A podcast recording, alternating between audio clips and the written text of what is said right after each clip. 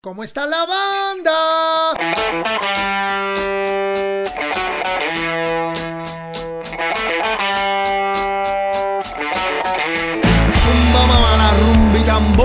Ma bimba ma bombi bombo, y zumba le mama la rumba y el tambor y ma bimba se rompió el bongo. Bienvenidos al primer capítulo de julio de cómo está la banda, amigos. Gracias por estar aquí con nosotros. Siempre es un placer compartir con ustedes, traerle nuestro contenido. Hoy traigo muchos, muchos, muchos rollos que compartir con ustedes porque acabo de llegar de México, de, de estar en el Chopo presentando mi libro Sentido Contrario. Fue una experiencia maravillosa. Eh, quiero saludar a todos nuestros suscriptores. Cada vez está creciendo la comunidad. Les agradezco mucho su solidaridad, su apoyo. Y les invito a que se suscriban. Aquí está el letrerito y lo único que tienen que hacer es clic y vámonos recio. También eh, los invito a que se suscriban al círculo de amigos del Patreon, patreon.com diagonal Piro Pendaz, donde tenemos mucho contenido. Y de hecho, después del Chopo tuvimos un convivio ahora con todos ellos, que son eh, gente muy cercana, porque hemos estado conviviendo y compartiendo mucho desde que creamos el Patreon. Fue una experiencia maravillosa, de verdad que estoy muy contento. Eh, llegó mucha banda. Originalmente íbamos a estar de 11 a 1 y a la, y a la hora la hora nos fuimos eh, de 11 a 3 de la tarde, porque estaba la marcha esta, el Love, el Love Parade, la marcha del amor. Entonces mucha banda llegó tarde y estuvimos prácticamente pues cuatro horas ahí en el Chopo compartiendo. Mucha gente nos llevó regalos y, y pues hay algunos que sí quisiera agradecer. Le quiero dar gracias a Miriam Canales, una de las chicas que colabora con Jaime López porque me llevó esta joya que es el General Constante de Jaime, un producto maravilloso editado hace muchos años que tiene un vinilo incluido adentro y en vez de discos Orfeón dice discos Roquefón, lo cual está de poca madre.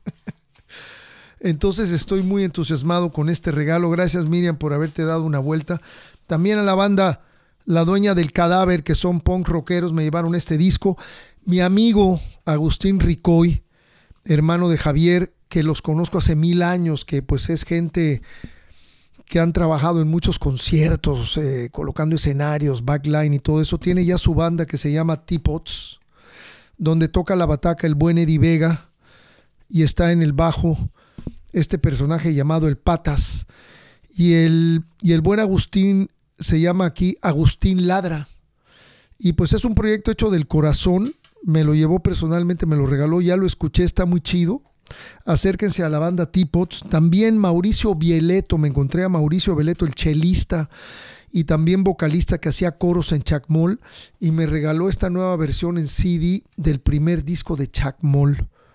Realmente, este, pues la neta fueron muchos regalos, ¿no? El submundo de la casta me regaló una foto de Zapa vestido de rock and rollero, haciendo así como si fuera un Elvis Presley, padrísima. Eh, me regalaron libros. Eh, Jorge Pantoja me mandó a través de su hermano, creo que es este Víctor Pantoja, no me acuerdo bien, me mandó un par de libros que escribió sobre la música rupestre en México y fueron cualquier cantidad de cosas, ¿no? entonces estoy muy agradecido, le quiero dar gracias a, a Rolly y a Gaby de la banda rockera, al buen César del Chopo y no puedo dejar de agradecer a Valeria Mendoza, al buen Amet Rivera y a mi querida Rocío Zambianchi de Ala Ediciones, que son los que tuvieron que ver con la edición de mi libro, la corrección de estilo, y el buen Amet, que pues es el director de esta editorial chapaneca que se, que se prendió con, con mi libro y le interesó mucho, y ya después también editaron el, el libro del, del Piti, el ex cantante de Escape, y también por último están a punto de editar la biografía de Arturo Mesa. Así que ahí va esta, esta serie que se llama Rock para leer por parte de Ala Ediciones. Les repito, gracias a todos por su apoyo, qué chido, la pasamos muy bien ahí en el Chopo. Al final de, de, de ¿cómo se? Bueno, durante todo e, este asunto en el Chopo, pues me tomé muchas fotos con los fans, firmé discos, me encontré un disco de Dangerous Rhythm que yo en mi vida lo había visto, o al menos nunca había visto esa foto una foto en un programa de Luis Carbajo en el Canal 11, como por ahí de 1979. Y entonces ya han hecho una edición de ese EP de Dangerous Rhythm con unos pósters y cosas adentro que, pues ya saben, ¿no? De pronto, pues no sé quién lo editó. igual hasta Orfeón lo editó porque tenía como números de serie y el disco decía Orfeón y todo. Nosotros no hemos visto un peso de regalías por parte de Dangerous Redon, pero bueno, la neta estaba poca madre la presentación. Aquí les voy a compartir algunas fotos. Juan Pablo y su gente y su equipo nos va a hacer el favor de compartir fotos de este producto que vi de Dangerous Redon y de varios fans que asistieron ahí al Chopo. Después nos fuimos a una comida con los queridos amigos del Patreon, donde también nos acompañó Mossi y el buen Humberto Álvarez, y nos fuimos a la UDG, que no es la Universidad de Guadalajara, es la, una cantina que se llama La Única de la Guerrero. Así que aquí les voy a dejar esta foto ya para cerrar este bloque del Chopo. Muchas gracias. Eh, a todos los que fueron, a todos los que apoyaron este lanzamiento de mi libro Sentido Contrario en el Chopo, estoy muy agradecido. Les recuerdo que el próximo sábado 23 de julio estamos con el rock en tu idioma sinfónico y con varios invitados que ya se sumaron a la tropa como Doctor Shenka, como Rubén Albarrán, como Jonás de Plastilina Mosh, Los Amigos Invisibles, el Chava Moreno de la Castañeda. Bueno, cada vez se va a poner más divertido este show. Los espero el 23 de julio allá en la Arena Ciudad de México, familia. Traigo comentarios de YouTube, como siempre. Jorge Rivero comenta. ¿Qué onda, Piro? Me tardé en ver esta nueva entrega porque quería escucharlo completo y de corridito un enorme placer de principio a fin. Nuestro rock mexicano le tiene un aprecio especial a Humberto y su gran creatividad. Tuve la fortuna de verlo en vivo con Sangre Azteca y con su proyecto de música prehispánica y todo lo que hace es puro sentimiento. No puedo dejar de mencionar también la gran conexión que terminaron teniendo ustedes dos. Hasta parecen hermanos y es un gusto para el oyente poder percibirlo. A darle, a darle mi piro y gracias por una extraordinaria nueva entrega abrazo. Gracias, este, mi estimado Jorge Rivero. La neta, este, sí, hicimos clic con Humberto y de hecho nos volvimos a encontrar en el Chopo este pasado sábado 25 de junio y compartimos también en la comida con el Patreon. Llevábamos años de no vernos y parecía que llevábamos tres días de no vernos. Ah, espero que más adelante podamos hacer una colaboración pero fue muy agradable volver a ver al gran Humberto, una persona sumamente talentosa y creativa. Por otro lado, Octavio Marín también nos dejó en YouTube. ¡Wow! ¡Qué agradable charla con el señor Humberto Álvarez! Me pongo de pie creador de un grupo de culto llamado MCC y después con Sangre Azteca. Piro, este programa merece el segundo y tercer capítulo. Un abrazo. Por supuesto, mientras tengamos vida seguiremos haciendo segundas y terceras partes porque creo que hay muchos invitados que se lo merecen. ¿Ok? Amigos, como siempre nos vamos unos saludos, pero ahora quiero volver a hacer hincapié. Bandas jóvenes independientes, ya no me manden sus links y su información por Messenger o por Instagram. Se me olvida, se me va la onda, ya no tengo 25 años. Y está bien cabrón la cantidad de información que recibo. Traten de mandarme todo, por favor, a cómo está la banda gmail.com. Ahí es donde yo puedo tener como un orden, ¿me entienden? De otra manera, de pronto me confundo. ¿No? Entonces traten de evitar esto, por favor, porque les digo, sí, lo vamos a escuchar y luego se me olvida y se me confunde con mensajes de otras personas y, no le doy seguimiento. En cambio, todo lo que llega al correo de cómo está la banda, mantenemos un orden y está más organizado el asunto. Quiero saludar eh, hasta Mérida a Raz Marcus y su banda Regata. Puta, hacen un reggae y un dub de poca madre. No saben qué bien me le he pasado escuchando estos cuates. Su video de, prevalecer está muy bien hecho. Aquí como siempre les dejamos el link. Recuerden que les dejamos el link de todo lo que comentamos. También tienen un EP que se llama Prevalecer, que lleva el título de, de, de este video, que es el primer sencillo de este EP. Por ahí también tienen un disco del 2020 que se llama Engranes, donde rolitas como Cali Cool, Llamado y Ghetto Feelings llamaron mi atención. Le mando un saludo hasta Mérida a la banda Regata, liderada por Raz Marcus. Y también fue muy agradable conectarme con los elásticos, porque me gusta mucho el surf. Surf punk o surf, me gusta mucho. Estos vatos se formaron en el 2002 en la Ciudad de México, influenciados por la lucha libre, el rock y la cultura popular. Crean un concepto que hace referencia a la cultura de la playa y el pancracio si alguien sabe lo que es el pancracio, por favor mándenmelo porque yo no tengo ni puta idea. La banda está formada por Flanger, Corsario Jr., Satanic, Malacara y el performance de la chica elástica, la Gogo Dancer. Esa es otra cosa bien chingona que muchos grupos de surf tienen unos nombres poca madre. Chequen Flanger, Corsario Jr., Satanic, Malacara y la chica la Gogo Dancer Chica Elástica. Son una banda profesional, o sea, estos cuates se están tocando desde el 2002, han grabado varios discos. Su nuevo sencillo se llama 13, pero con números romanos. Está de poca madre la canción, muy divertida.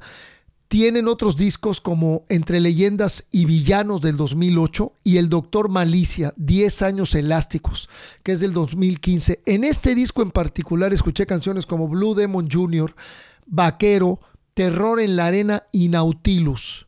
Y también otra que se llama Al Infierno, que me gana, la, neta me gustaron bastante y en general el disco está muy bueno, te pasea, te lleva muy bien este disco del 15 aniversario. Ahorita están promoviendo la canción 13, como les comenté, o sea que ahí viene este disco, pero en particular este disco del décimo aniversario, de pronto tienen como diálogos de películas antiguas o ellos mismos inventan sus diálogos porque toda su música surf es instrumental. Entonces no hay melodías, pero de pronto meten diálogos como de películas antiguas o programas de radio, o, de pronto empieza la chava a hablar con el novio, y, está muy divertido lo que hacen. Me gustó muchísimo y me, parecieron sumamente divertidos.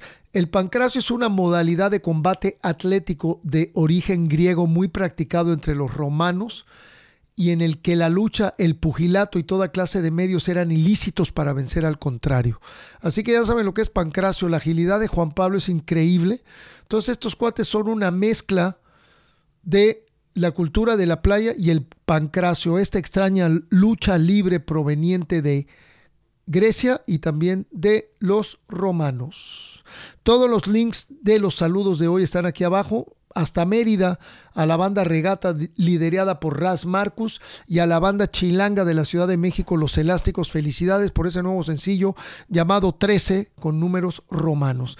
Todos los links están aquí abajo. El fan de la semana es Ángel Flores. Carnal, gracias por el apoyo, gracias por la constancia, gracias por tus comentarios tan positivos. Te saludamos y te damos las gracias en nombre de Piro y todo el equipo de cómo está la banda. Y ahora, como siempre, nos vamos a una recomendación.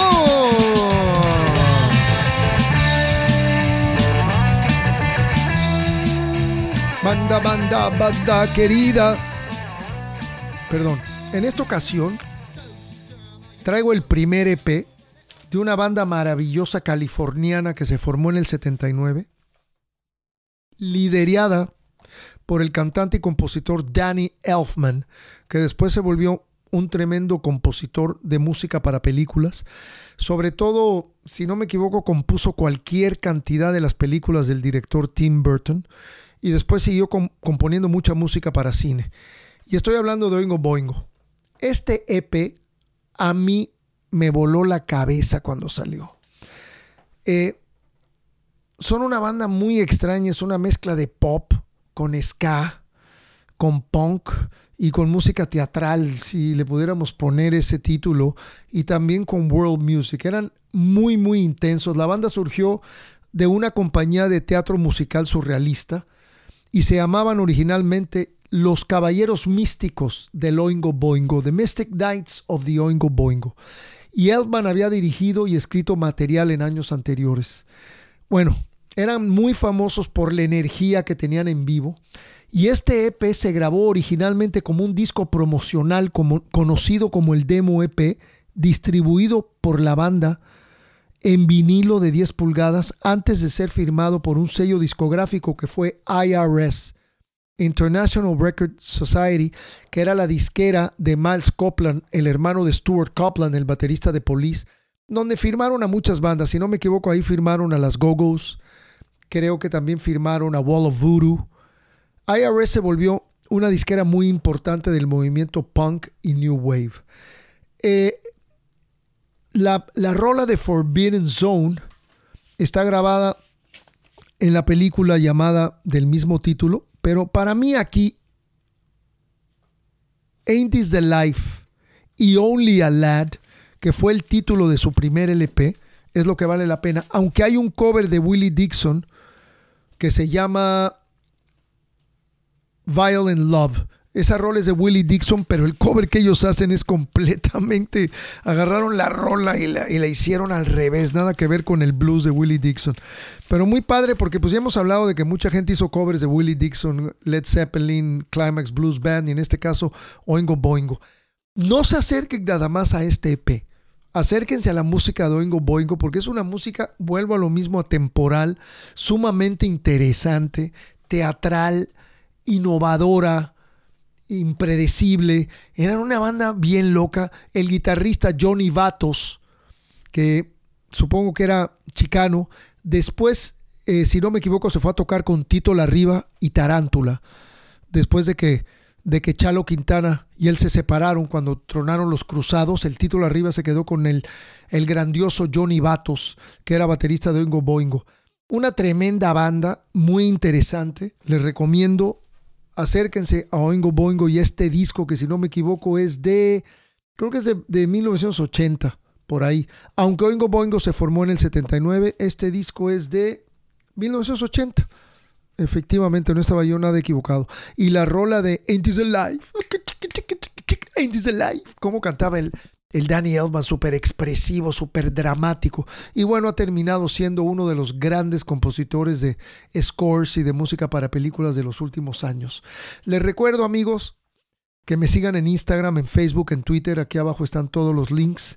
Suscríbete a nuestro canal de YouTube. Por favor, corre la voz, ya les digo, en la oficina, en la calle, griten cómo está la banda. Gracias a toda la gente que llegó al Chopo, fans de este podcast, porque muchos siguen este podcast de este gremio rock and rollero que tenemos en la Ciudad de México. Muchos llegaron y me dieron las gracias por estar haciendo este podcast y la verdad pues yo más bien agradecido con todos ustedes porque nos apoyen y nos sigan. Pero suscríbanse y corran la voz. Únete al círculo de amigos de cómo está la banda en el Patreon. Seguimos adelante. ¿no? Y este miércoles 29 de junio tenemos otro streaming en vivo, que siempre tenemos streamings en vivo.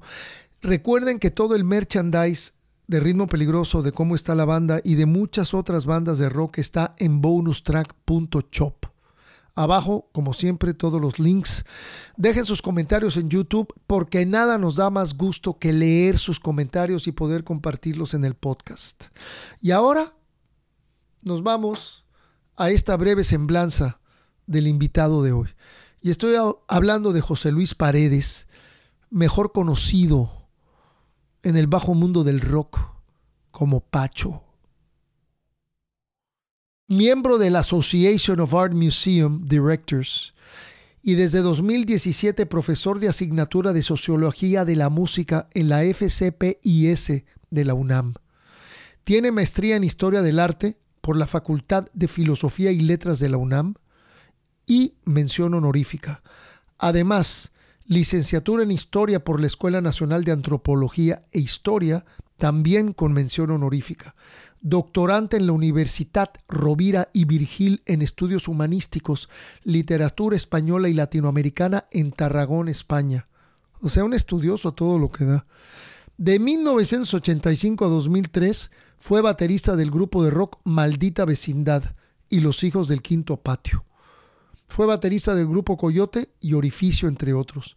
De marzo de 2005 a mayo de 2012 fue director de la Casa del Lago Juan José Arriola de la UNAM, posicionándola como centro de experimentación y cultura contemporánea en el circuito museístico del bosque de Chapultepec. De septiembre de 2002 hasta febrero de 2013 fue miembro del Consejo de Fomento y Desarrollo Cultural del Distrito Federal de la Secretaría de Cultura de la Ciudad de México. Ha colaborado en medios como Nexos, Revista de la Universidad de México, La Jornada y La Jornada Semanal, Reforma, Revista Historias y Casa del Tiempo. Actuó en la película The Wrath of God, La ira de Dios, dirigida por Ralph Nelson, MGM, con Robert Mitchum, Rita Hayworth y, Frank Langella. Esto lo hizo cuando era un chavito y en la obra también manuscrito encontrado en Zaragoza dirigida por Ludwig Margules. Desde 2012 es director del Museo Universitario del Chopo, qué interesante de verdad la trayectoria de Pacho, el baterista de, pues de los discos más importantes y de una época icónica de la maldita vecindad. Pero es increíble todo lo que ha hecho al mismo tiempo de ser músico, ¿no? La verdad que una, una carrera muy respetable con grandes logros. Amigos, que no se diga más. Vámonos con el buen Pacho en, estos, en este segmento que se llama Entre Amigos y Vinilo. Yo te quise de noche y de día, tú me echaste brujería. 5, 4, 3, 2, 1. Mi querido Pacho, ¿cómo estás, hermano? Es un placer. Es un placer tenerte aquí en, en el podcast de cómo está la banda. Te conozco como Pacho de. Es un. Es que José Luis Paredes, mejor conocido en el mundo del rock como Pacho. Baterista fundador de la maldita vecindad y cualquier otra cantidad de logros a lo largo de tu carrera y de tu vida que ha sido, pues la verdad, bastante prolífera. ¿Cómo estás, carnal? Bien, muy contento, decía, de, verte desde el siglo pasado, ¿no? Que no te veo. Llevamos un rato de no vernos. Me, he encontrado a Pato, sí lo vi, y a Rocco por ahí creo que me lo encontré una vez en el, en el Vive Latino. Y el, y el SAC sí colaboró en nuestro disco de 40 aniversario, cabrón. Sí, y creo que este, y sí, hicieron un documental, ¿no? De, ustedes y este. Sí, eh, salió el documental del Dangerous Rhythm de, de, de Pilar Ortega, producido por Mauricio Hammer, que se llama Aquí no pasaba nada. Sí. Que, quedó bastante chido. Yo creo que representa mucho esa etapa de, del México de finales de los 70, principios de los 80, cuando estaba generándose el movimiento punk, ¿no? Más que nada. Sí, y bueno, también habían ellos hecho uno, un documental de Super Sound, ¿no? Exactamente, es el mismo equipo, que se llaman Tecamachalco Films. Muy bien. Sí. Oye, Pacho, y este, Platícanos un poco de, cómo entras en contacto con la música, cómo llama la atención, tocas algún otro instrumento además de la bataca. Platícanos un poquito de toda esa etapa de tu vida. Sí. Bueno, eh, no, yo desde los cinco años recuerdo que ya quería tocar la batería. En mi casa se oía mucha música. Eh, mi padre y mi madre oían todo tipo de música y desde luego también rock. Este, y pues tocaba la batería con cajas, ¿no? Ya sabes, como todo el mundo con los cajones de la, de la cómoda. Y, Así empiezan muchos.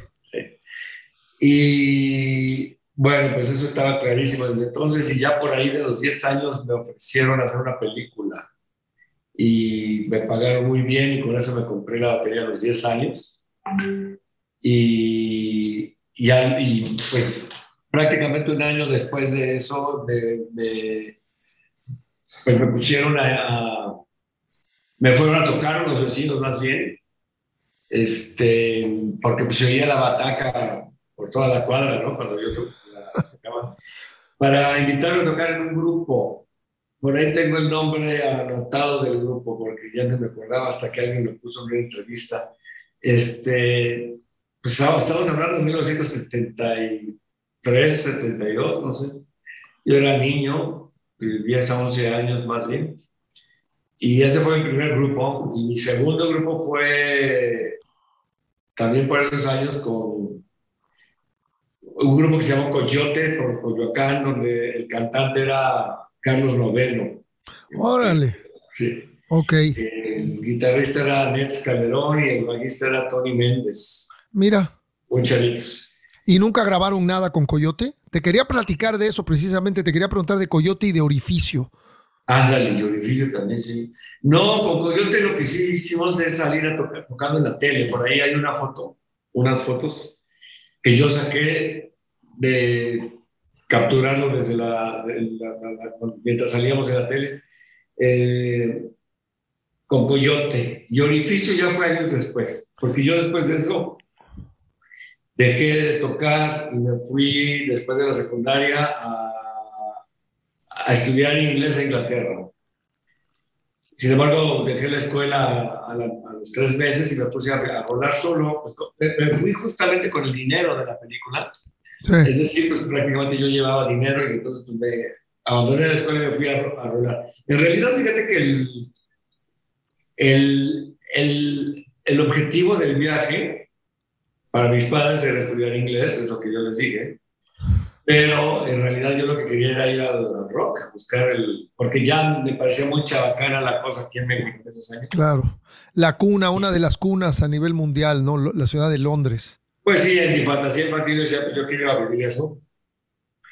Y este, pero pues dejé la escuela y me puse a rolar por, este, por toda Europa muy, muy, muy chavito y pues sí viví cosas, pues vi, bueno, tú sabes que desde entonces tener acceso a los conciertos de rock era imposible en México. Así es. Entonces prácticamente yo rolando, mi primer concierto de rock fue, bueno, luego te cuento que también vi a Chuck Berry en México, pero este, allá en, en, Europa me tocó ver Status Quo en Rotterdam, que fue el primeritito. Ya después vi ahí a Yes of Tool, a Rory Gallagher, a Pink Floyd.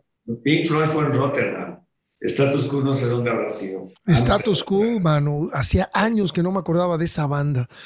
¿Y sabes de quién me estaba acordando el otro día? ¿Te acuerdas de Golden Earring? No. La banda precisamente holandesa que tenían el éxito aquel que se llamaba Twilight Zone. Ajá. Muy buenos, también setenteros, como de. Esa canción creo que es como del 73, 74, y la escuchas, güey, y parece que la produjeron la semana pasada. Tiene un sonido. No, pero no los conozco, fíjate. Sí, Golden Earring, arete, arete dorado. Sí. Este, de Ámsterdam, si no me equivoco, holandeses. Fueron muy, muy populares y fueron de las pocas bandas europeas que fuera de Inglaterra penetraron el mercado americano y llegaron a México y todo. Digo, nunca tocaron en México, pero sí este, eran bastante populares por ahí del 73, 74. Escúchalos. Los voy a buscar. Y esta rola de, Twilight Zone, que, que, es este, así como rumbo a lo desconocido, ¿no? Sí. Eh, muy, buena, muy buen tema de rock, hijo, muy bueno. Y entonces síguenos contando, mi Pacho, viste a Pink Floyd y... Pues me fui también al Festival de Jazz en Montreux, etcétera, este, de Suiza y bueno, rolé un año y ya me regresé para acá, para México, a terminar la prepa y creo que en ese periodo fue, o más bien ya en los 80, cuando ya en la carrera de historia estaba yo estudiando, eh, que, entré a Orificio. Ok. Principios de los 80. Pero pues yo estaba ya viviendo solo, porque pues obviamente después de un viaje de un año pues, ya no aguanté vivir con mi familia. Y y entonces tenía que trabajar y por otro lado estudiar la carrera y aparte hacía teatro y en fin, varias cosas, ¿no? Este, hasta que en 85 pues ya entro en Maldita Vecindad. ¿Y entras a Maldita Vecindad o formas Maldita Vecindad con ellos? No, yo estaba haciendo una investigación del subterráneo mexicano. Ok. Y Maldita era uno de los grupos todavía pues, recién empezando, ¿no? Eh, todavía sin ningún tipo de, fama, obviamente. Y entonces yo me integro ahí. Ya después se integra el sax y estábamos, después intentamos grabar un cassette, porque pues no había perspectivas de grabar disco. Y a la mitad del proceso de estar grabando un cassette, una consolita de cuatro canales en el departamento de un cuartet, este, nos ofrecieron lo de BMG, que pues fue en la camada de Caifanes. Y, claro. Y no recuerdo qué más. Lo recuerdo muy bien, lo recuerdo muy bien. Entonces, tú y Sax entran ya cuando estaba más o menos organizado el asunto entre quiénes eran Aldo, Rocco, Tiki. No. Aldo entra después, mucho después. Okay. Eh, no, era el tejón. Es que era otra maldita, era el tejón en el teclado, el germen en las percusiones, Lobito en otras percusiones, eh, yo entré tocando el clarinete, Rocco en la voz, Tiki en la guitarra y no había bajista. Después entra sax y sí, el tejón es el que tocaba los teclados y él... Y hacía como un bajo, ¿no? Sí. ¿Y qué es de la vida del tejón, man? ¿Cómo? ¿Qué es de la vida del tejón? Yo lo No sé nada del tejón. Oye, ¿y entonces tocabas clarinete? Bueno, sí, en realidad yo tenía un clarinete y estudiaba clarinete, pero no lo tocaba. O sea, allá. Eh, era, maldita era un grupo colectivo, eh, no necesariamente de músicos, donde pues muy en la filosofía pop, eh, asumíamos que no necesitabas ser músico virtuoso para tocar. Claro. Entonces, pues dos o tres notas cada 24 compases. no, estoy exagerando. Pero digamos que eran melodías, líneas melódicas muy elementales y, ya, y era un repertorio que no se conoció. Por ahí circuló un cassette pirata grabado en un concierto en vivo en, la, el Museo de Culturas Populares. Y si la gente tiene la posibilidad de conseguirlo, pues ahí se puede ver muy claramente qué tipo de música era. Era como muy roots, como un ska muy naif, fantástico.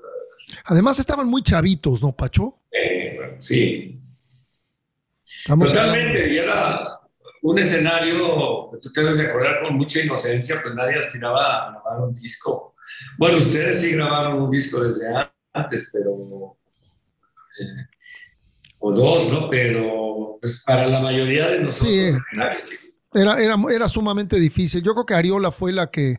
Ariola BMG fue la que realmente apoyó de una manera contundente y también un poquito wea, pero yo creo que BMG fue la que apoyó con el, movimiento de rock mexicano ochentero, ¿no? Pues filmaron varios, ¿no? Que fue que fueron nosotros, los amantes de Roland. Neón, Neón, Y luego también sacaron el sello de Culebra, donde estaba la Lupita, la Castañeda, Santa Sabina, o sea, hicieron mucho por el rock mexicano. Si me, si me preguntas, hicieron más que muchas otras, ¿eh? Yo Mira, CRS, que creo que después se vuelve Wea este, nos ofreció un concierto, pero nos hizo una audición con los viejitos, como público. y, y, el chavo joven que nos llamó nos dijo al final en su oficina, no, que está increíble lo que ustedes tocan, los queremos contratar, nada más que el nombre es muy largo, eh, las canciones también, hay, hay, que cambiar el nombre, hay que cambiar la facha. Y ya salimos ahí diciendo, bueno, ¿qué les gustó? Si quieren cambiarlo todo. Y evidentemente no firmamos. Claro. Y luego llega bueno, ellos habían firmado luego a Bonnie los enemigos del silencio y a Cecilia Toussaint. Eso fue Emi, si no me equivoco, ¿no? Eh, Estaban con Emi. Creo que era CBS. Porque sí, eh, yo no me acuerdo, porque Wea, Wea se fusionó, creo que Warner se acabó fusionando con Polygram al final del camino, ¿no? Bueno, Polygram había grabado en, en el 83 la botellita. Exacto, exacto. y, y, después también entró Marcelo Lara, que creó el sello de Manicomio, y fue el que reeditó. Exacto, y él reeditó el Dangerous Rhythm, el primer, el, primer y único vinilo de, de Dangerous Rhythm, ¿no? Y que, sacó una serie que se llamaba Raíces del Rock Mexicano, donde metió a Botellita de Jerez, a Paco Gruexo, a Dangerous Rhythm, el Marcelo Lara, el hermano de Bond, precisamente. Sí. Y entonces, este, ¿ustedes los produce Santa Olaya desde el principio? Sí, primero nos iba a producir el Cachorro López. Claro, lo, recuerdo muy bien. Sí, luego llegó Santa Olaya, que fue su primera producción mexicana. Eh, y, pues con, como tal, con muchísima incertidumbre y con mucha sinceridad, yo creo, de, de parte de él. Este, y, bueno, es un disco, pues que no se conoce mucho porque se llama igual, como Maldita Vecindad de los Hijos Patio, pero pues ya era la bandita, digamos, no, no fue el circo que después pegó y ese que se conoce todavía hoy, que trae, bueno, más no se conocen después. Este, pero este primer disco este, preocupó a él y fue también una experiencia muy fresca y muy naif, ¿no? ¿Estaban en Los Ángeles? ¿Lo hicieron en Los Ángeles o en México? No, hombre, no había presupuesto, fue en México. Ok, ¿en dónde? Chiquitito. Recuerdo que por el norte de la ciudad, no recuerdo dónde. Y me parece que ya el circo, o sea, esto debe haber sido 88, 87, y ya 89, 90 eh, grabamos en los estudios de Ponygram que eran impresionantes, no sé si sí. Claro, ahí grabamos los dos, los de Miguel Ángel de Quevedo. Pero, pero, Pacho, yo noto a nivel musical hay una gran evolución de ustedes del primero al segundo disco. O sea, se notaba que estaban ensayando muchísimo, tomando muy en serio su carrera, porque yo sí noto una diferencia, ¿no? Una evolución, una madurez musical de un disco al otro. El primero que trae mojado, eh, Pachuco, ¿no? Pachuco, Pachuco empezó a abrirles puertas porque fue una canción bastante popular.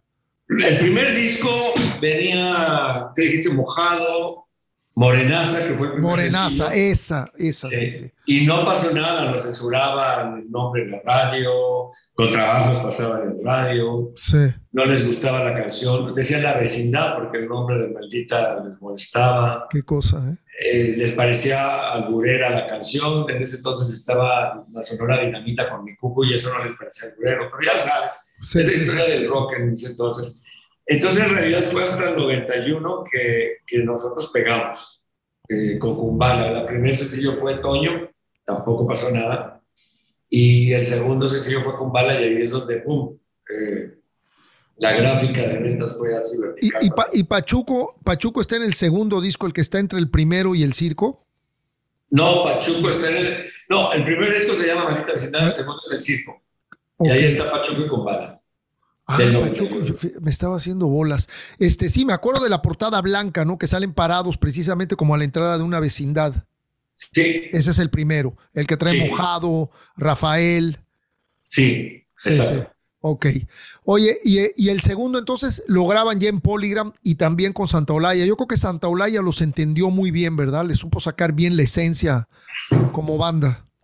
Yo- Santolaya tiene mucho carisma y es muy de mucha escucha, o sea, de, mucho diálogo con los músicos y muy sensible y, y trata de establecer un vínculo personal, empático, o al menos en ese entonces, con, con nosotros.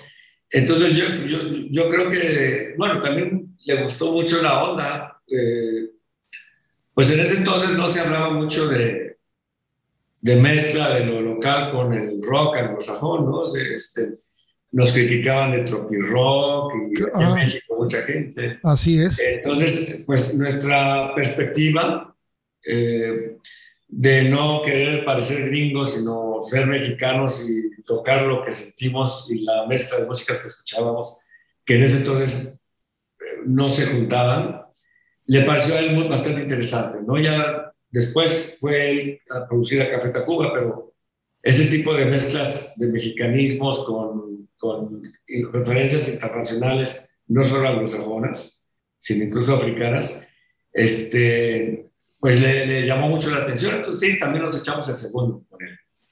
Qué bien. Y luego el tercero, ¿cuál es? ¿Cuál fue Monstruos? El tercero fue eh, uno en vivo que se llamó Gira Pata de Perro, que produjo. Ah, sí. Produjo, no, no es cierto. No sé quién produjo, pero sé que vino Bill Laswell a escucharnos en ese momento. Y no, no lo produjo él, pero el tercero es Baile de Máscaras. El tercero de estudio. Sí. El cuarto, si incluimos el de vivo en el Auditorio Nacional. Y después de Baile de Máscaras viene Monstruos. Y estuviste con la maldita hasta el, hasta el 2002. Fueron más de 16 o 17 años con ellos. Me parece que los, eh, por ahí de septiembre de 2003. ¿Y, y por qué te sales, Pacho? Bueno, ya la relación no estaba tan padre entre nosotros y, y por lo menos yo con la mayoría de ellos no opinaré entre ellos y, y también yo ya estaba bastante aburrido. Mira, desde el 91 nos fuimos de gira primero por México, luego nos fuimos por Estados Unidos. Luego nos fuimos en el 93 a Europa. Y además eran giras que se alargaban. Porque pon a Europa, a lo mejor nos fuimos tres meses y pues tuvimos que regresar a México a cumplir fechas, ir a Estados Unidos a cumplir con fechas ya, ya comprometidas y regresar a Europa porque les había gustado. Así. En el 94, este, pues grabamos este disco del auditorio y yo siento que ya del 95 en adelante, ya para mí, o sea, como proyecto de vida, ya era mucha rutina. Ya era una onda de súbete al avión, este, bájate del avión, vete al hotel, baja al lobby a esperar que se junten todos para ir a la entrevista de radio, vete de ahí al soundcheck, regrésate al hotel, váyate, baja a esperar que bajen todos, vete a tocar, ¿no? Así era la vida. Este, entonces yo ya empecé a estar bastante, yo en términos personales, más allá de, de, de, un juicio de valor a la, a la, banda, era como en términos personales, como forma de vida, no, no era lo mío. O sea, yo entré a tocar con Maldita, como te dije, como parte de una investigación. Y pues esto a lo mejor no se entiende mucho, pero ya cuando eres un grupo con tanta carga de trabajo, este, con una rutina tan inamovible, con menos contacto con el público, este, yo extrañaba lo que a mí me gustaba, que era eso, como investigar. Yo, yo, yo me bajaba de los conciertos al principio y hablaba con el público y escribía columnas en el periódico o, incluso un libro, ¿no? Entonces me, me, me, gustaba mucho eso. Y después, por, por, por, no alargarme mucho la historia, como que me empecé a, a, deprimir un poco por ese tipo de vida.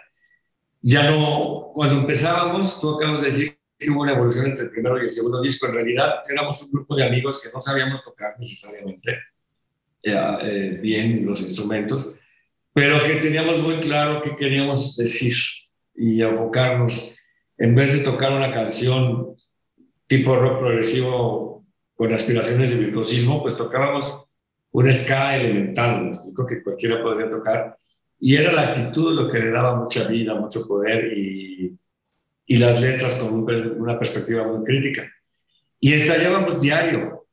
Y claro. si el domingo no ensayábamos, nos íbamos al cine juntos, nos íbamos a, a, a, cotorrear juntos, o sea, era un grupo de amigos que teníamos como una perspectiva de, como de activismo cultural, si quieres, eh, colectivo, o sea, todo lo hacíamos entre todos, las composiciones las firmábamos entre todos, no existía la idea de una carrera eh, de músico profesional y famoso, etc.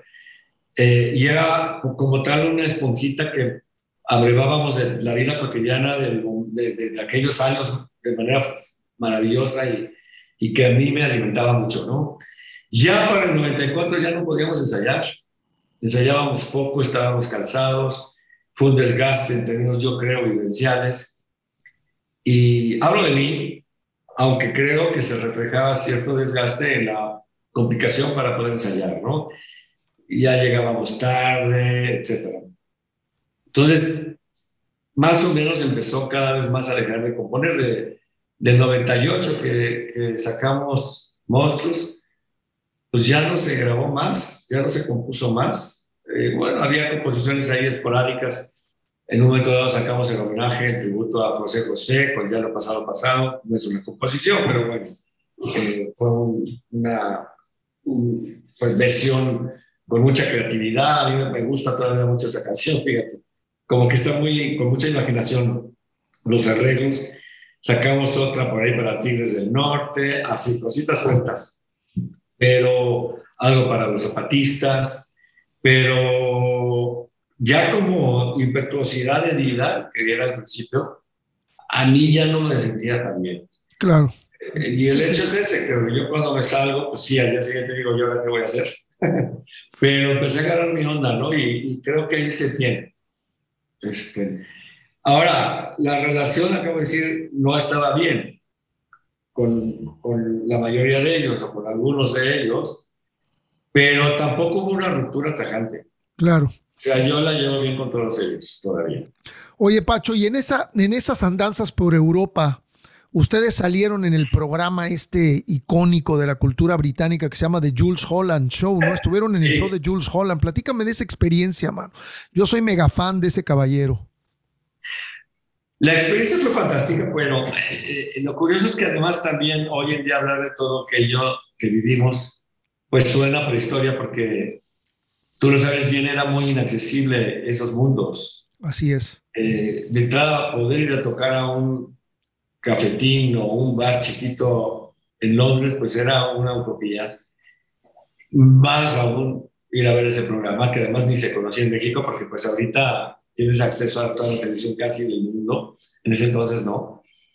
Eh, entonces fue fantástico, pues yo re recuerdo, eran unos, en unos, pues los estudios ahí de la televisora eh, inglesa, eh, en un estudio tipo, estudios churros como estos enormes de donde filman películas, eh, y estábamos todos los grupos que participábamos en esa sesión en círculo. Así era, iba caminando. Eh, sí. Muy chingón. Y, y, bueno, estaban ni más ni menos que los Kings. Uf. Estaba Aime, Aime Man, la cantante está guapa. Estaba Squeezy, un grupo. Squeezy, claro, de donde salieron los grandes compositores Dilford en Tilbrook. Exacto. Sí, sí muy buenos. Y estaba, se me acaba de olvidar el nombre de esta, que tocó una versión con Yusun Dur. Yusun Dur, sí, claro. Eh, ahorita me acuerdo, fantástica cantante.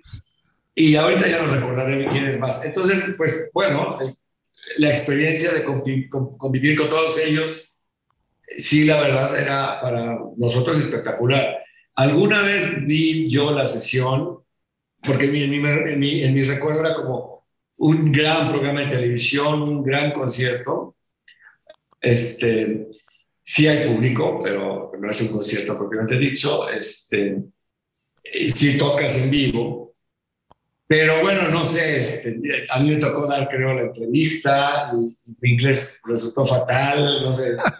Fue como que me gustó, no, no necesariamente me gustaría volverlo a ver, pero me encanta que supieras de esto, no sé si tú lo viste, y bueno, a lo mejor uno es luego muy crítico con uno mismo, ¿no? Sí, eh, no, no, no lo pude ver, pero recuerdo que era así como que un comentario, algo que se comentaba en el medio, ¿no? Y a, y a mí siempre me, siempre tuvimos aquí a Pato y se me olvidó preguntárselo, y ahora dije, no, ahora sí no se me va a olvidar, se lo voy a preguntar a Pacho, porque de pronto tenía yo las dudas si de verdad se había llevado a cabo, pero qué experiencia maravillosa y además con los Kings, mano. Y la Amy Man, que también, qué que, bonito cantaba la, la Amy Man. Llevo rato de no escucharla. Yo también. Y, este, me quedé intrigado de esta cantante que, que grabó con Yusuf, Yusuf Dur, ¿no? Ahorita me acuerdo, ahorita me acuerdo. Es mucho, muy famosa. Sí, y este cuate es el percusionista. ¿Quién es Yusuf Dur? Me, suena muchísimo el nombre. Ah, es este cantante senegalés fantástico. Ese. Sí, sí, sí, sí, sí. Sí, sí, sí. Y, y, ese dueto que se echó con esta cantante, ay, no, lo, lo promovió mucho Peter Gabriel. Sí. ¿Verdad? Sí, sí, sí, con Real World. Sí, este ya, ya, me acordé, ya me acordé, ya me acordé. Este fue un hit eh, global, o sea, que fue eh, muy famoso. Sí. Sí, sí, sí. Pues qué, qué, qué suave, mano, esa experiencia. Oye, haces esta película cuando tenías 10 años. Pero es una película con Rita Hayworth. Así. O sea, y, tenías 10 años y estabas actuando con Rita Hayworth, La ira de Dios, The Wrath of God, de Ralph Nelson. Y con esa lana después te compraste la bataca y te fuiste también a Europa. O sea, te han de haber pagado un dineral. Eh, ¿Cómo, ¿Cómo es que te escogen para esa película? ¿Cómo se da esta situación tan, pues, tan inesperada en tu vida, no? Porque yo pensé que a lo mejor había sido actor a los 20, 20 y pico de años, pero no a los 10. ¿Fuiste no, casting? ¿Cómo fue todo eso? Yo iba en una escuela donde iban como mucha gente del medio artístico y eh, se llamaba la escuela Freinet y en la primaria. Años después, bueno, no muchos años, pues, eh, ese, es, el método que, al que fue el hijo mío en la, en la Bartolomé y Cosío. Bueno, exactamente. Era de ese tipo de escuelas. Ok. No sabía que, eh, si quieres luego te cuento también de Bartolomé, pero digamos que años después, o no sé, tiempo después de salir de la primaria, que supongo estuve, creo que estuve primero y segundo de primaria en esa escuela, que estaba en la colonia Condesa, este, fui a visitar y ahí una maestra me preguntó por un compañero, oye, ¿no has visto a Neni? Que porque su tipo eh, queda para una película, porque ahí estudiaba la hija en esa escuela de una representante de actores que de hecho creo que era la, no sé si la más importante o la única en México, Lonka Becker. Ah, sí, eh, claro. Y entonces a través de, necesitaban un niño para una película gringa, porque Lonka Becker representaba a, mucha, a Freya Medina, a todo el mundo, eh, para películas extranjeras. Y principalmente, bueno, gringas. Y entonces buscaban un niño, morenito, y entonces me preguntaron por mi amigo, Y entonces la maestra dijo, pues tú también estás el, el tipo, ¿no? Entonces fui ahí a la entrevista y me escogieron. Yo no lo esperaba ni tampoco fue... Fue más curiosidad de mi parte. Y pues sí, era una producción de Metro Goldwyn Mayer con Frank Langella, Robert Mitchell, Rita Hayworth, este, Víctor Bono. Frank Langella fue el que después hizo Frank eh, Drácula, una Sí. versión de Drácula. Se hizo muy famoso con esa, con esa versión de Drácula, el Frank Langella, sí, cómo no. Muy bueno. Y entonces me escogen y bueno, yo soy un, bueno, es un western, Sí. eh, un tanto chifio. ¿Y dónde lo filmaron? ¿Filmaron? ¿Ahí en Durango? En Guanajuato, en Durango y en los estudios Churubusco, que me Ok. acuerdo. Y eh, yo soy un, bueno, es un western donde tres forajidos o gente errática se enteran que hay un pueblito perdido en Latinoamérica, porque pues no dicen dónde es. Este, estos tres forajidos o erráticos, drifters, son gringos, es Victor Bono, Ken Hutchinson y Robert Mitchum. Eh, el deciden ir a, a- a este pueblito a combatir al cacique, que su padre, un, un cura había matado a su padre, y, entonces odiaba a los curas y había prohibido la religión. Entonces Robert Mitchum se dis- disfraza de cura y llega a ese pueblo para pues, buscar fortuna confrontando al cacique y se encuentra la iglesia abandonada, eh, destrozada y ahí encuentra un niño huérfano que soy yo, me adopta y me pone de acólito y entonces ya en las disputas con el cacique pues eh, se secuestran a la... A ver, Henry Hutchinson, uno de los forajidos o bueno de estas gentes, se enamora de una indígena local que es Paula Pritchett, que era una playmate. Eh, Creo que esos eran sus credenciales. Y ya no me acuerdo bien. Y este, pero a donde voy era como la belleza de la película, ¿no? Ok. Ken Hutchinson era el galán, Paula Pritchett, o sea, Ken, se- se- se- no recuerdo su nombre en la película, se enamora de, de esta indígena, muy guapa, pero entonces el cacique secuestra a la indígena y entonces Ken Hutchinson quiere que eh, Robert Mitchum cumpla las condiciones del cacique y pues el cacique y Robert Mitchum dice ni madres, pero en eso me secuestran a mí, entonces me matan en frente de Robert Mitchum y entonces ya se enoja y ya va a combatir a su hacienda al, al hacendado cacique. Te matan en la película. Sí, abrazo. Se mueren todos menos Rita Hayworth, que es la mamá del, del cacique, y, y Ken Hutchinson y Paula Pritchett, sí, como final No, feliz. son- Pero todos nos morimos. Robert Mitchum, Víctor Bono. Oye, Yo- ¿y, no te dio por, por tratar de seguir haciendo cine o simplemente fue una casualidad esta película? Mira, yo creo que la educación en esta escuela de primaria desde entonces nos acercó mucho a mi hermana y a mí al ámbito artístico eh, en todos los sentidos, digamos, la literatura, la- la- la- las artes, el teatro, la actuación, la danza, etc. Desde luego la música. Este, eh, y digamos, esta escuela Frenet acababas a las 5 de la tarde porque había talleres justamente de cosas artísticas o de manualidades, bueno, de cosas como carpintería, como de oficios, ¿no? Órale. despreciados por la educación tradicional. Entonces, eh, ya estaba esa inclinación. Entonces, sí, no sé si antes o después de la película hice teatro un poco cercano a las tendencias contraculturales, con un grupo que tenía que, el grupo de teatro vivía en una comuna, por ejemplo, eh, estaba ahí este, Sonia Rangel, que era, había sido la actriz principal de una obra de teatro que se llamó Conejo Blanco, que si mal no recuerdo dirigió Seransky. Entonces eran estos grupos de teatro, pero además alternativo, eh, y, y un poco mezclado con esta contestación o contracultura tipo comunas. Y sí hice eso. Después trabajé con otro grupo que se llamaba el Universo de los Payasos Locos, que tenían una obra de teatro con ese nombre muy interesante y también, también muy contracultural. Sí, sí hice, pero pues ya no me clavé mucho en la parte de, de la industria porque pues también propio de esas escuelas, de esa educación, como que estábamos en contra de lo comercial, ¿no?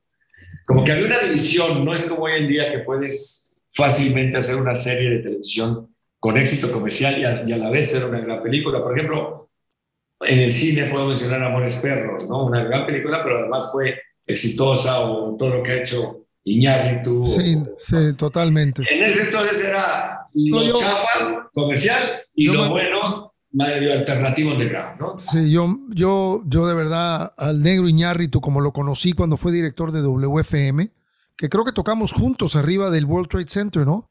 Para despedir la década de los 80. ¿Ustedes no estuvieron ahí? Creo que nosotros no. Bueno, yo cuando salí de ver Birdman, literalmente sentí que acababa de ver una película digna de Kubrick, de Coppola, de Scorsese, de los cineastas que, con los que crecí, que admiro profundamente. Y el negro, todo su cine me encanta, pero esa película en particular, cuando yo, cuando yo vi Birdman y los shots prácticamente constantes con el Steadicam sin edición, salí del cine, pero sorprendido, ¿no? O sea, está, esa película me cautivó. Yo creo que la he visto como ocho veces. Bueno, a mí la que me gustó, me, me, me, fascinó fue la de 37 grados, ¿o cómo se llama? De 37 segundos o 60 segundos, ¿no? No, que, creo que son gramos, perdóname. exactamente, 64 gramos, algo así. Creo que sí, la que, con, con Sean Penn y con este Benicio del Toro y la Naomi Watts. 21 gramos. 21 gramos. Eso, que es el peso de, de, qué es el peso del alma o algo así, alguna cosa extraña, ¿no? Sí, que, Lo que pierde el peso tu cuerpo cuando te mueres, entonces debe ser el peso de la, del alma. Esa es para mí también una película muy, buena, muy buena. De cine europeo, ¿no? Sí.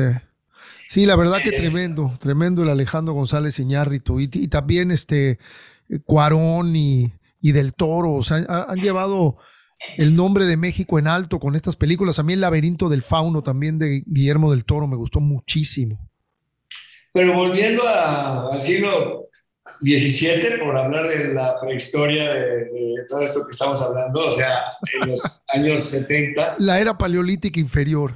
Pues lo comercial era pésimo. Ah. Y, lo bueno era lo que estaba en, los márgenes, circulaba por otros lugares. Eh, y, a lo mejor no era bueno, pero era más eh, propositivo, ¿no? Mucho de lo que se hacía en los De acuerdo. Y, bueno, es por donde yo más bien circulé, Y también te, digo, Pacho, yo me acuerdo de pronto en la década, yo creo que de los 80, principios de los 90, me recuerdo que de pronto te leí en la jornada. Eres una persona que tiene una cierta facilidad con la pluma.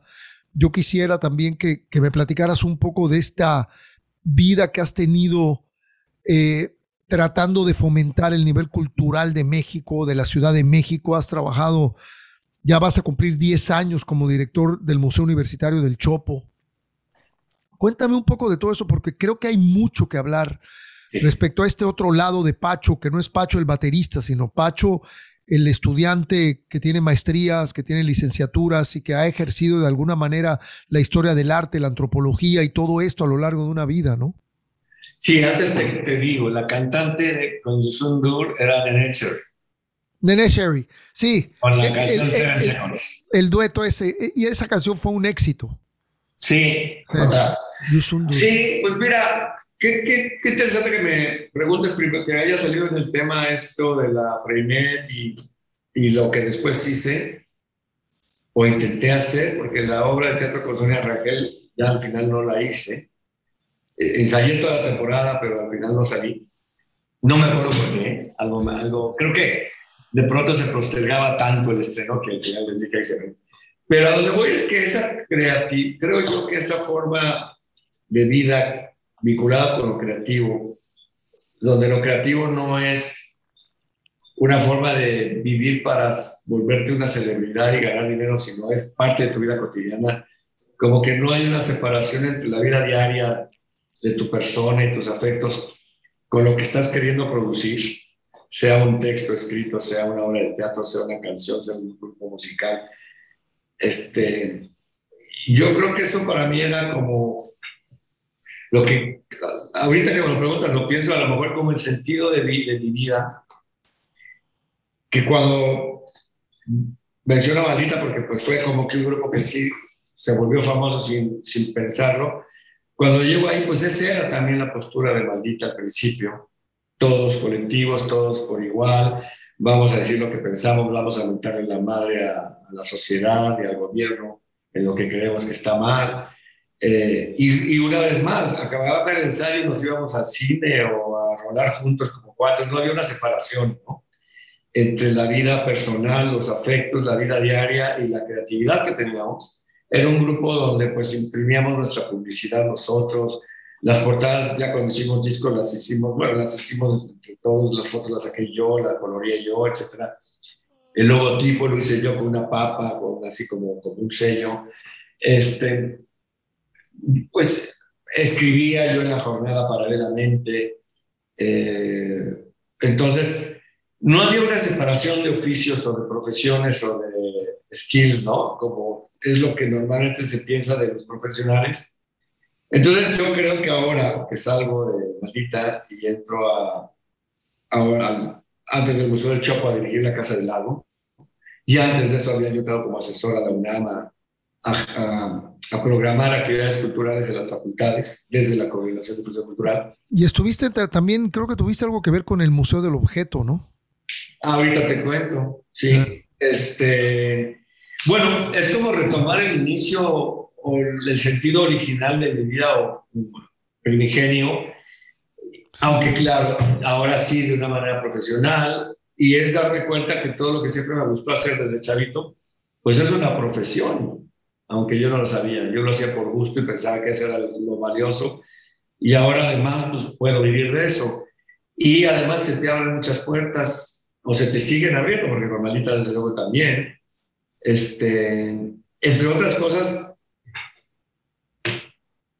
en la exposición de la historia del rock mexicano que se hizo en el Museo del Objeto, el Modo, que está en la colonia Roma, para la cual tú prestaste un dibujo. Sí, este, varias, varias pósters y algunas cosas que todas me las devolvieron de una manera muy decente y muy profesional. ¿eh? Pues en realidad la curadora fue mi esposa. Eh, ándale, eso fue, pues sí, sí, sí, sí. Ella es la que te fue a ver. Yo qué hice, pues digo, a ella la escogieron por sus propios méritos pero estaba también como asesora Julia Palacios y me convocaron a mí también como asesor porque yo, había escrito un libro, bueno, un capítulo de un libro que, que es la historia del rock. Lo escribí probablemente en 2005, no me acuerdo, junto con Enrique Blanc, que es un periodista de Guadalajara. Y era la única historia del rock que se había escrito en ese entonces, porque la, el libro de Guaraches de Ante Azul la historia del rock mexicano de Federico Arana, sí. pues es una historia que en realidad es un comentario a la hemerografía y al, archivo personal de Federico y que separaba la edición original creo en el 71. Sí, ¿y cómo, se, cómo se llama el de José Agustín? Eh, bueno, no, el de José Agustín es de, ya los 2000, pues, que, que, se llama La contracultura en México y no es la historia del rock. Hay otro José Agustín que se llama La Nueva Música Clásica. No, no. Pero no es un rock mexicano, es de rock gringo. Sí, en el de Contracultura creo que aborda partes del rock mexicano, ¿no? De ciertas cosas urbanas que tuvieron que ver, porque menciona al Dangerous Redo, me acuerdo de eso. Bueno, y la ahorita recientemente acaba de sacar eh, el señor González una historia de sí, no, es tremenda investigación que se aventó, son tres tomos. Sí, que yo no leí. Sí, primero, yo, yo, yo la verdad los he ojeado, este, los vi en la oficina de, de un cuate ahí en México y es un trabajo tremendo, ¿eh? O sea, la investigación que se aventó, porque no es un tomo, son tres tomos desde prácticamente finales de los 50, principios de los 60 hasta la fecha. Y él ya tenía un libro anterior que se llamaba Mi vida pop. Pero ahora sí sacó, sacó estos tres tomos que son sumamente informativos, ¿no? O sea, es una referencia real de, de nuestra historia rock and rollera, ¿no? Sí, y yo, y yo, creo que es un libro escrito con pasión por, por la propia necesidad que tenemos todos los, los músicos de pensar nuestro ámbito, ¿no? Nuestro pasado. Sí creo que tiene algunos errores. A mí me mandaron fotos de la parte donde me mencionan y me ponen fechas de nacimiento erran, eh, y de entrada y salida eh, erradas. Entonces, este, lo quiero leer, nada más que pues la verdad no, lo he encontrado, porque sí lo he buscado. como para revisarlo, pero bueno, en, en ese momento de la exposición que me preguntas, el, la única visión panorámica hasta esa fecha, hasta principios de los 2000, que se había publicado era esta mía, con, se llama Breve Recuento del Rock Mexicano, publicado en un libro del Fondo de Cultura Económica que se llama La Música en México, Panorama siglo XX, eh, que creo que ya no se consigue. Entonces me invitaron como asesor, pero en realidad la curaduría la hizo Grace, Graciela Cassette, que te fue a ver y es la que me contó Sí, que sí, sí. un súper buen pedo, le prestaste varias cosas, le diste este dibujo que creo era la portada del primer Del, disco. del primer disco de Dangerous Rhythm que la hizo Mario Catalá, que en paz descansa. Sí, me acuerdo que nos, nos mandamos a saludar a través de ella y eso. Ya hace varios años de esto, ¿no? Que si fuiste a verla, Preciosa. bueno, yo fui en la inauguración, pues sí. tenía que Los a montajes quedaron increíbles. Sí, y aparte la cola daba vueltas. Sí. Y la gente se emocionaba de verla. A mí me, me gustó mucho. Ahora que ando en museos, este, me parece muy, muy interesante esa exposición. fíjate. Qué buena onda. Oye, Pacho, ¿y cómo está la situación ahorita con el Chopo? ¿Estás contento? Pues, digo, debes de estar porque vas a cumplir 10 años, ¿no? En la No, bueno, yo, yo estoy feliz. eh, Un poco también retomando todo lo que hemos hablado. Si yo hubiera planeado mi vida, como que este desenlace en donde estoy ahora no me habría salido tan bien. Eh, si, si hubiera sido un plan, es decir, yo fui al Museo del Chopo primero como público, Claro. luego como músico, ahí toqué, como ustedes, ahí, te- ahí hay fotos de ustedes. Este, sí, ¿no? Sí, claro. Este, eh, y ahora como director, entonces es como si me hubieran dado un juguete que conozco a la perfección y, y que, pues, más que un museo es un centro cultural, porque justamente hay cine, hay exposiciones, hay teatro, hay danza, hay performance, todo lo que siempre me ha interesado, digamos. Claro. ¿Y Entonces tú parece que lo planeé. Y, y eso, y esto que nos estás diciendo que fue tan espontáneo, que nunca lo planeaste, ¿crees que puede ser esa casualidad de la vida de estar en el lugar correcto, en el momento correcto? Pues son los, los enigmas de la vida.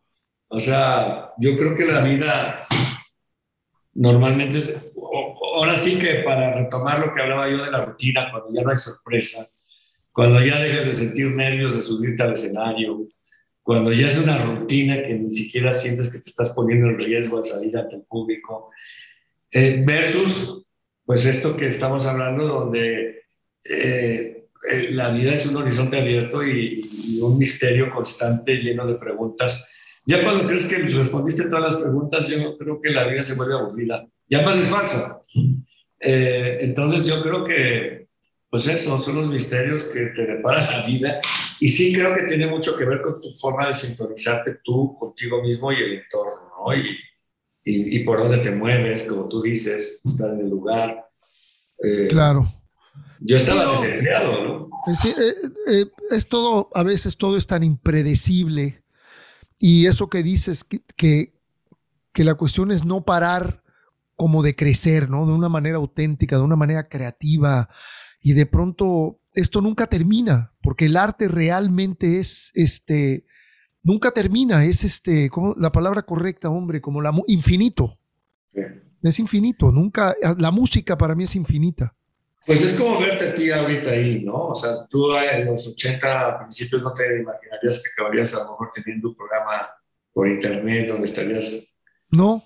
cotorreando con la banda. y- Sí, no, y esto, y esto, esto realmente fue un proyecto del corazón de, de- de mi hijo Juan Pablo, que surgió a, raíz de la pandemia, de tratar de ponernos activos y de crear y de, y de poder dejar un documento o algo de nuestro paso por esta vida con todos ustedes, los personajes que crearon todo este movimiento de música latinoamericana, ¿no? Oye, Pero es porque estás vivo, Piro. Sí, claro. Podrías estar en la pandemia viendo películas o series. Claro, también. también un, un- un Pero equilibrio. Pero es que es un, solamente. es un equilibrio, cabrón. Es un equilibrio, siempre lo he dicho. Oye, Pacho, este, también escribiste un libro que se llama Rock Mexicano, Sonidos de la Calle. ¿Ese Sí. libro es tuyo? ¿Es nada más tuyo? Sí. También es una colaboración. No, no, ese libro fue escrito en el 91 porque me hablaron de entrada, que justo era el, el momento del despegue de Maldita con toda la impetuosidad y la energía que había. En nosotros. Y me hablaron que me querían entrevistar para... Venía en el 94, se estrenaba el Tratado de Libre Comercio. Entonces venían unos periodistas canadienses y querían ver qué onda, ¿no? Con, con el tratado también en el aspecto cultural. Y como son canadienses que pues no despreciaban el rock, pues por sentido común dijeron, vamos a ver qué opinan los rockeros mexicanos, ¿no? Eh, como haría cualquier periodista que se respete cuando eh, va a entrevistar algo, pues también incluye a los rockeros. Solo en México el rock, ¿no? Entonces, eh, yo esa noche dije, no, pues está qué interesante. Y me puse a escribir unas líneas para lo que yo me imaginé que me iban a preguntar. Este, al día siguiente sí me entrevistaron, no recuerdo qué habré dicho, supongo que cosas parecidas a las que publiqué, pero no paré de escribir, como que esas ideas me llevaron a otras, otras, otras, y esa necesidad de tratar de explicarle a unos canadienses qué cosa es el rock mexicano en 1991, tuvo como resultado este libro, que si lo ves hoy en día, pues no dice nada que nadie sepa hoy en día, o sea, todo lo que está ahí ya es obvio, es un lugar común para ti, para mí, para todos, pero ese entonces nadie lo sabía, en ese entonces se hablaba del rock mexicano y se pensaba que éramos unos cuantos grupos de la capital, el Tri, Caifanes, etcétera, ¿no? Y yo que quería decir, no, el rock no somos solo los grupos chilangos, el rock es nacional. Justamente publiqué ahí las columnas que yo publicaba semanalmente en la jornada, este, en las giras, donde yo me bajaba a hablar con el público después de los conciertos o antes. Eh, y que además, cuando tú llegabas a tocar en ese entonces a una ciudad, no era ir en chinga de una ciudad a otra, era llegas a una ciudad, tienes más tiempo de convivir, igual te invitan a una exposición o a algún evento, conoces gente. Eh, justo lo contrario de la rutina de un grupo profesional, ¿no? Que va en chinga de ciudad en ciudad. Y no puede, a veces ni te enteras en qué, qué ciudad estás, ¿no? Estás en lobbies de hotel y en escenario. Entonces, yo escribí ese libro de esas pláticas y hago una radiografía del rock mexicano diciendo que es un movimiento nacional y que no, te, no había derecho para censurarlo, ¿no? Eso es básicamente. Y proponía la posibilidad de que ante ese retrato que hacía yo de la vitalidad de las escenas rockeras en ciudades como Hermosillo, Tijuana, Guadalajara, etcétera, este, si nos interconectábamos, podríamos haber hecho un circuito eh, paralelo, independiente. No abuso de esos términos, pero era el sentido y al final pongo un directorio de todos los lugares que nosotros conocíamos en, las giras, cafés o lugares donde les interesaba el grupo, los grupos de rock, para que la gente se conectara y solitos construyéramos un escenario, un, circuito, ¿no? ¿Y este libro se puede conseguir? Pues no. O sea, creo que está en internet, ¿no? pero ya fue una editorial independiente. Eh, a lo mejor debería reeditarlo, pero me parece que es un libro anecdótico ya, ¿no? Ok. ¿Y cuántos libros has escrito en total o colaborado, Pacho? No, libro solo este. Eh, ahorita acaban de, la semana, hace, una semana acabamos de presentar un libro que escribe un antropólogo catalán que se llama Carlos Feixa sobre la vida de Liti, que era el baterista de los Mierdas Punk, este grupo de Ciudad Mesa. Y es, eh, este antropólogo ha escrito varios libros sobre el punk mexicano y grabó la vida de Liti no sé cuántas horas y cuántos cassettes. Y, y él muere, Liti, en el 2004, me parece. Y entonces le había prometido que iba a publicar su vida. Bueno, ya se tardó un poquito, pero la publicó. Y me pidió el prólogo. Entonces, yo escribí el prólogo, el último que hice. Y, ¿Cómo, cómo, se llama el libro? Eh, el Liti y, eh, y su como me acaban de dar, por ahí lo tengo. Y, y, y, y la, la, banda de los mierdas. Ok. Eh, Carlos Freixa, lo puedes googlear. Y, bueno, en realidad he escrito eso como, como capítulos de libros que me invitan. Escribí otro que se llama Soy un Wonder Revolution, porque iban a publicar la historia de la izquierda en México. Y entonces me pidieron un libro un, capítulo sobre el rock. Entonces yo dije, ¿cómo? Si la izquierda siempre criticó al rock. O sea, cuando yo tocaba rock, no, a mí me decían que yo tocaba música de basura del imperialismo, ¿no? La izquierda de los años 70 era muy doctrinal. Entonces yo decía, pues aquí hay algo raro. Y después, lustros después, pues incluso con, con, grupos como nosotros y muchos otros, este, después del 85, pues sí hubo una escena muy politizada de rock, ¿no? Todos los conciertos de solidaridad por los damnificados, por los zapatistas, en contra de la Laguna Verde. Un apoyo al cardenismo cuando era un movimiento. Este, entonces estaba toda esta izquierda ya de la sociedad, no la izquierda partidista doctrinaria, dogmática, sino la izquierda que surge con la sociedad, o le puedes llamar izquierda o no sé cómo. Y, y ahí, ahí, ahí es donde participa Maldita y muchos grupos. Y entonces, ah, pues, a lo mejor se puede decir que el rock tiene participación con la izquierda, pero yo lo que quise hacer con ese texto es decir, no, así no se puede pensar. O sea, el rock es otra cosa, sí ha cambiado la vida de mucha gente, sí ha tenido facetas progresistas, sí ha cambiado las relaciones sexuales entre eh, los géneros, sí ha cambiado eh, en cierta forma el clasismo, cada vez hay más mujeres tocando, etcétera, etcétera. Pero bueno, a donde voy es que este, este artículo en ese libro pretende como pensar que el rock no se puede ubicar en una geografía necesariamente, ¿no? Pero sí hay una recuperación de muchas experiencias politizadas donde el rock jugó un papel en la historia de México, ¿no? Este, y también se publicó en un libro sobre el 68. Ese texto se publicó dos veces. Ok. Y así, me puedo contar muchos, no sé cuántos, pero sí. has tenido varias colaboraciones. Pacho, ahorita volteas y ves hacia atrás tu carrera, tus años con la maldita. ¿Cuál sería el proyecto, por no nombrarle disco, o la etapa que más disfrutaste con ellos? la etapa del circo? Dime. Yo creo que desde el 85 hasta el 84. Todo. 94. Sí, El 80, o sea, esos primeros nueve años. Sí, porque era la épica, la convicción, era en el 94, justamente, este, hay unos conciertos masivos en Ciudad Universitaria de apoyo al zapatismo en el estadio de prácticas de fútbol, en los años en que todos decían, tú te acuerdas que los mexicanos no sabíamos comportarnos en los conciertos masivos, eh, eh, en, los años en que prohibieron los conciertos al aire libre, el regente de la ciudad después de los motines en un concierto de Caifanes de la delegación. Iztacalco. Carranza. Eh, ah, fue Venustiano Carranza, yo pensé que fue Iztacalco.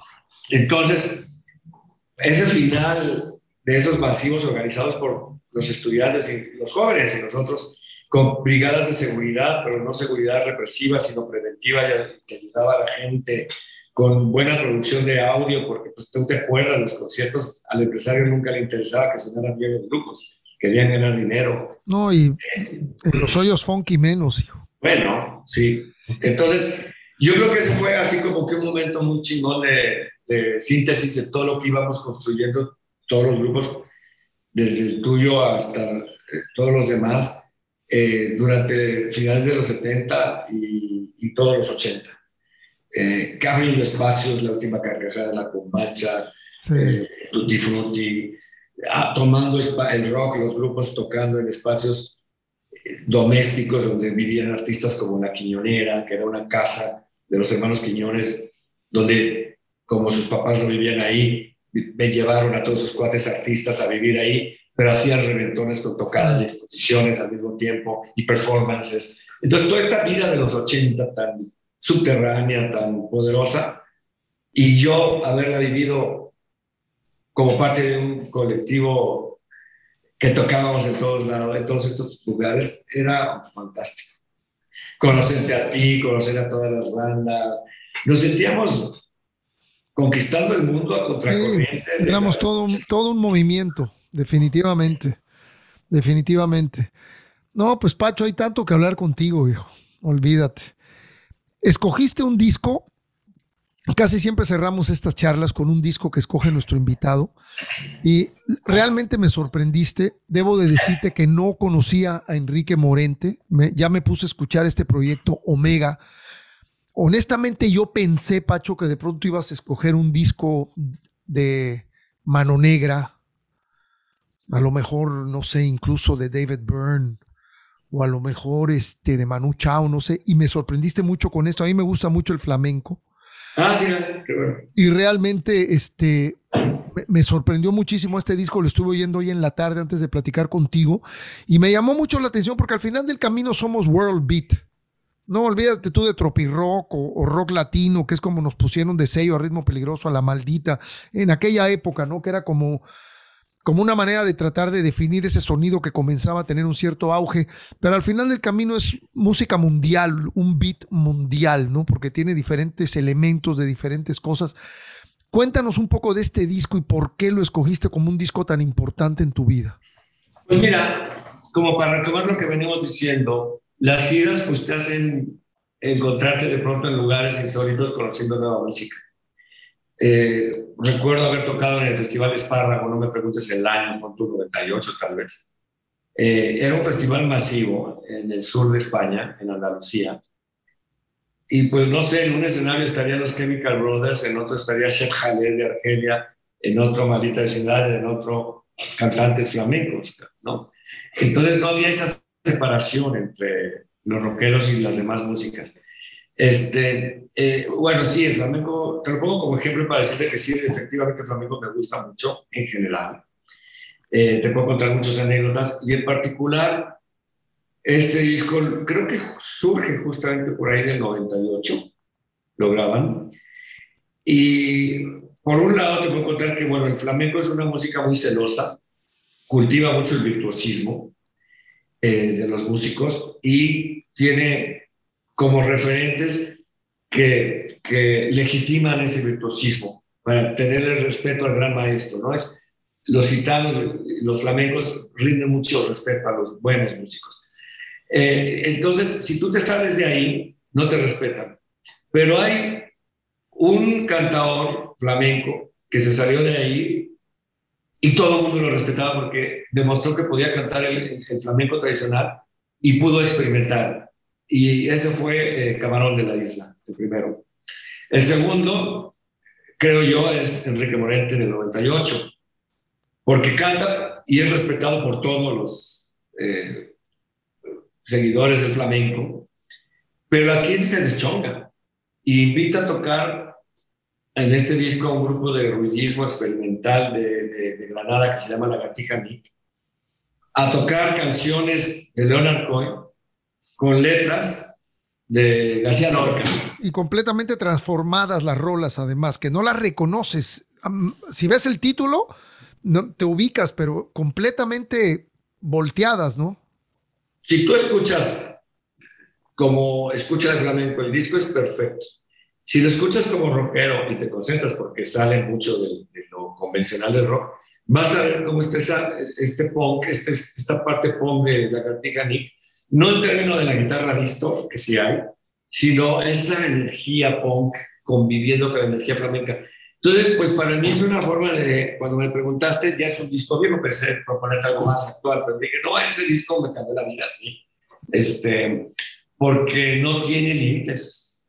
Y además te puedo contar que yo, cuando lo escuché, curiosamente, cuando yo iba de gira con Maldita, regresaba a México y siempre quería organizar cosas para mostrarle a la banda así como tú tienes tu programa, yo lo que quería, no manches, fuimos a tal lugar y conocimos un grupo en Holanda, Betty Overtic Picasso, que por cierto es un grupo gringo que vivía en Holanda y tocaba en cafetines chiquitos, buenísimo, muy energético. Yo quería traerlos. El hecho es que este, quise traer a Enrique Morente.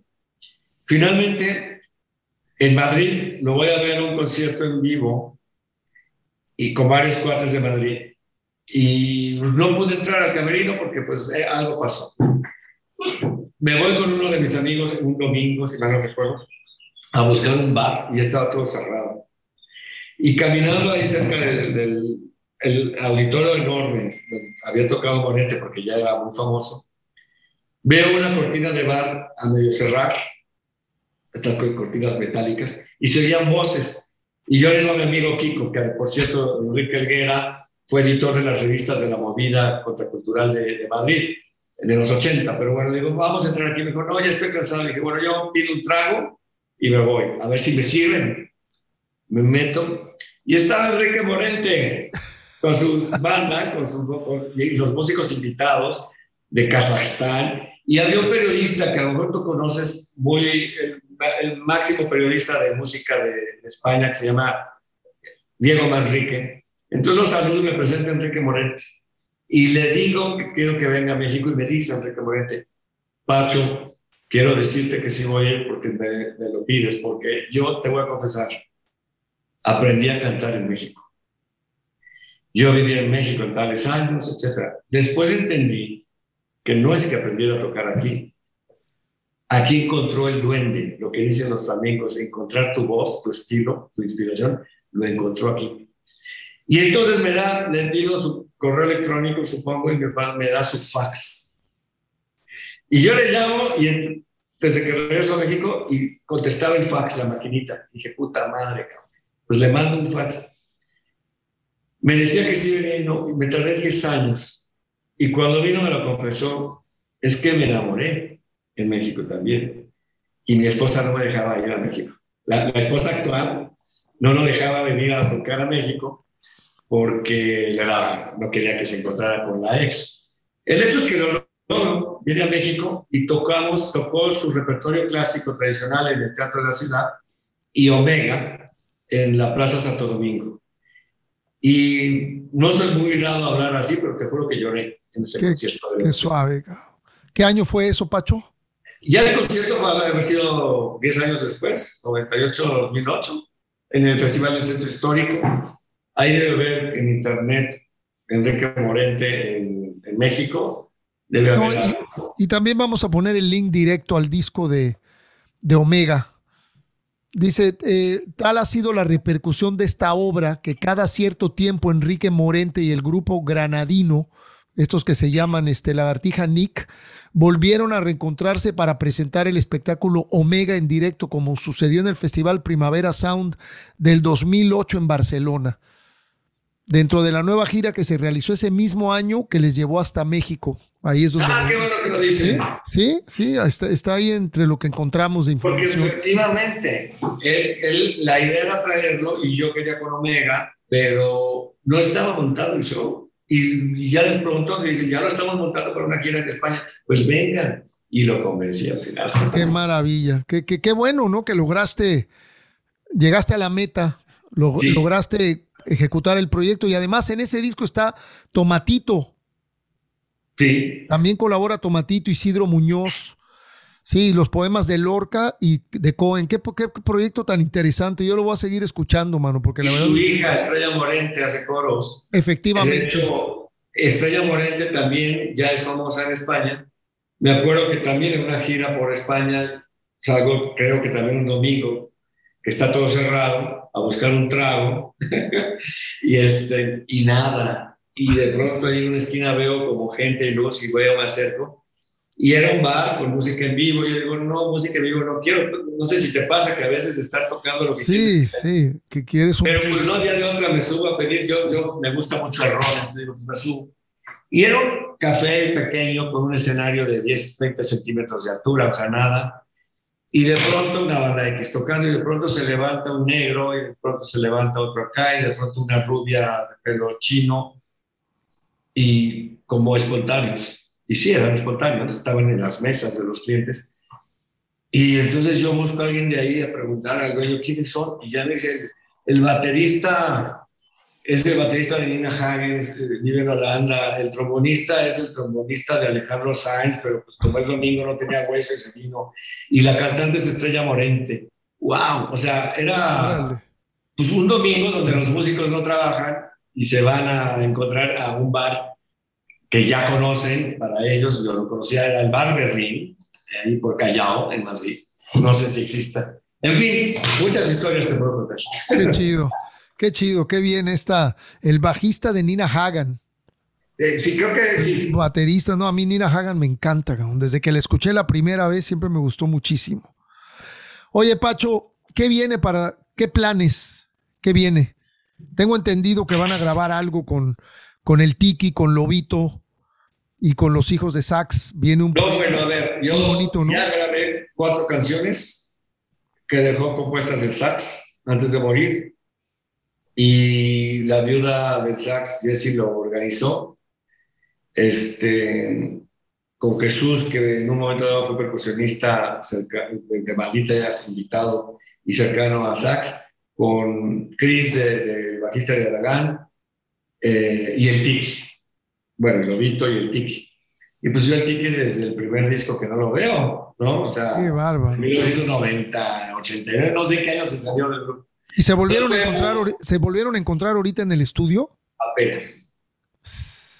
Entonces fue muy padre para mí, aparte la conexión visual con él mientras tocábamos, su sonrisota que siempre tuvo y su actitud, porque es un loco, Sí, sí. este, maravilloso.